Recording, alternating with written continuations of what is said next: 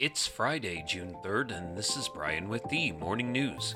Give us five minutes and we'll give you the headlines you need to know to be in the know. After 100 days, Russia's war on Ukraine is turning into a bloody slog with no end in sight, causing mounting devastation in Ukraine and prolonged costs worldwide. On Friday, Russian forces advanced behind heavy artillery barrages in eastern Ukraine's Donbas region, where they have slowly but steadily gained ground sending tens of thousands of civilians fleeing westward.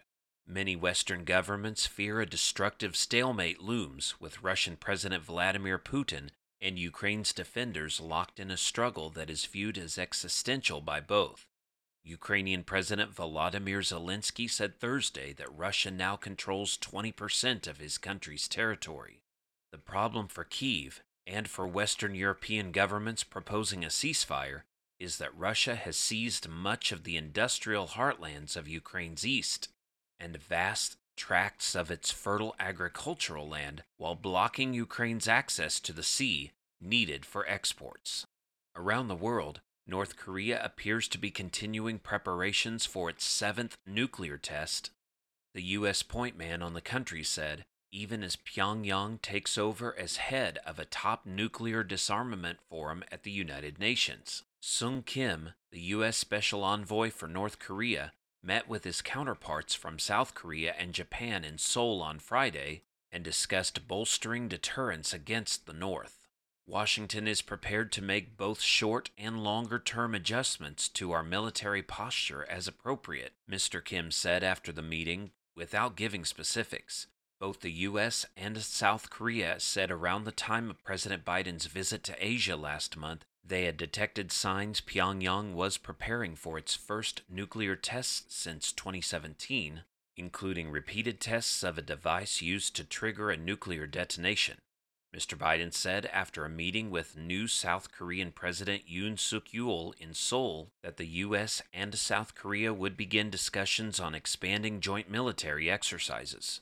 Back in the U.S., President Biden stepped up his calls for legislation to reduce gun violence in a speech Thursday evening as House Democrats pressed ahead with their own bill and Senate negotiators worked to reach a narrow bipartisan deal following a series of deadly mass shootings. Mr. Biden, in a somber address from the White House, said too many places in America had become killing fields, marked by names such as Columbine, Sandy Hook, and Parkland recalling his recent visits to a Uvalde, Texas elementary school and a Buffalo, New York supermarket to console survivors and families of victims of mass shootings there.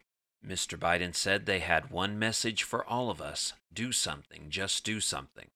The speech came as Congress is seeking a way forward on the emotional and divisive issue of gun violence. The Democratic controlled House Judiciary Committee voted Thursday to approve a broad package of gun control measures while senators continued to work separately toward a narrow bipartisan compromise focused on red flag laws and background checks.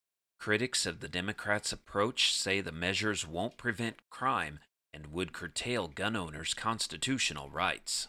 And Harini Logan kept trying to learn from her near misses in online spelling bees. Recognized for years as one of the best spellers in the English language, she had never taken home a national title. Miss Logan was eliminated, then reinstated during the Scripps National Spelling Bee's much debated multiple choice vocabulary round. She misspelled four times as Scripps' most challenging words proved too much for her and Vikram Raju, who also got four wrong in the closing stretch. And then she finally took down Vikram in the Bee's first ever lightning round tiebreaker on Thursday night. The 14 year old Logan, who is an eighth grader from San Antonio, Texas, competed in the last fully in person bee three years ago, and endured the pandemic to make it back, spelled 21 words correctly during the 90 second spell off, beating Vikram by six. Now you know, and you're ready to go with the morning news. These headlines were brought to you today by Podmeo. Start your podcast easily at podmeo.com, the world's number one podcast hosting. Subscribe to this daily morning brief on Spotify, Apple Podcast, themorningnews.com. Thank you for listening.